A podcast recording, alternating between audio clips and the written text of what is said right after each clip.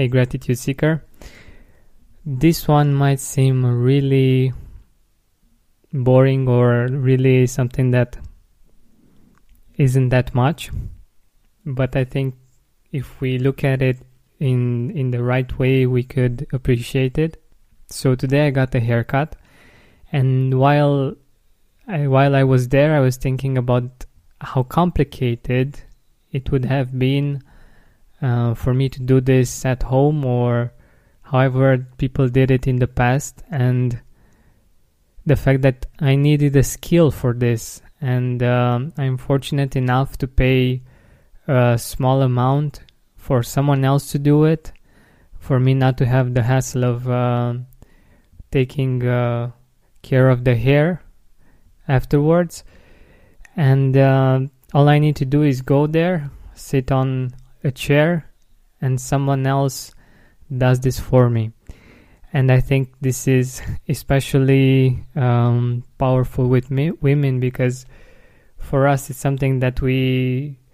that we do that is important, but it's not as much of, of a big deal as it is for women. But for women, it could be um, a change of look, it can be a change of luck with that, it can be something that's really impactful on their self esteem, on their self image, and um, it's something that we have the, the opportunity to do and that uh, other people can take care of us and can use their skills to to help us look beautiful to to be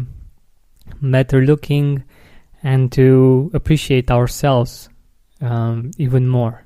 So today we have a simple gratitude reminder. The fact that we have people and that are skilled that are trained to make us look good to give us great haircuts that will um, make us appreciate ourselves even more and other people might notice that as well and that's very good for our self-esteem. So next time you go to a hairdresser enjoy the experience be grateful for the fact that you you're able to afford paying another person to do this for you and that you you're able to have this experience of uh, getting a new look and uh, maybe growing your self esteem. And if you think that this is something that's really easy to do,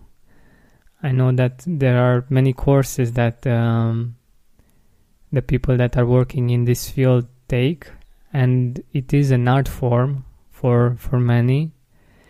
And if you would try to do this at home, if you don't have the skills or the talent, you might see how uh, the result that you would get in comparison to what you would get when you go to to a place that has people skilled in this craft. All right, so today we're thankful for hairdressers and for people that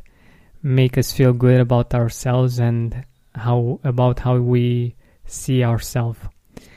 Thank you so much for taking the time to listen to this episode and keep in touch.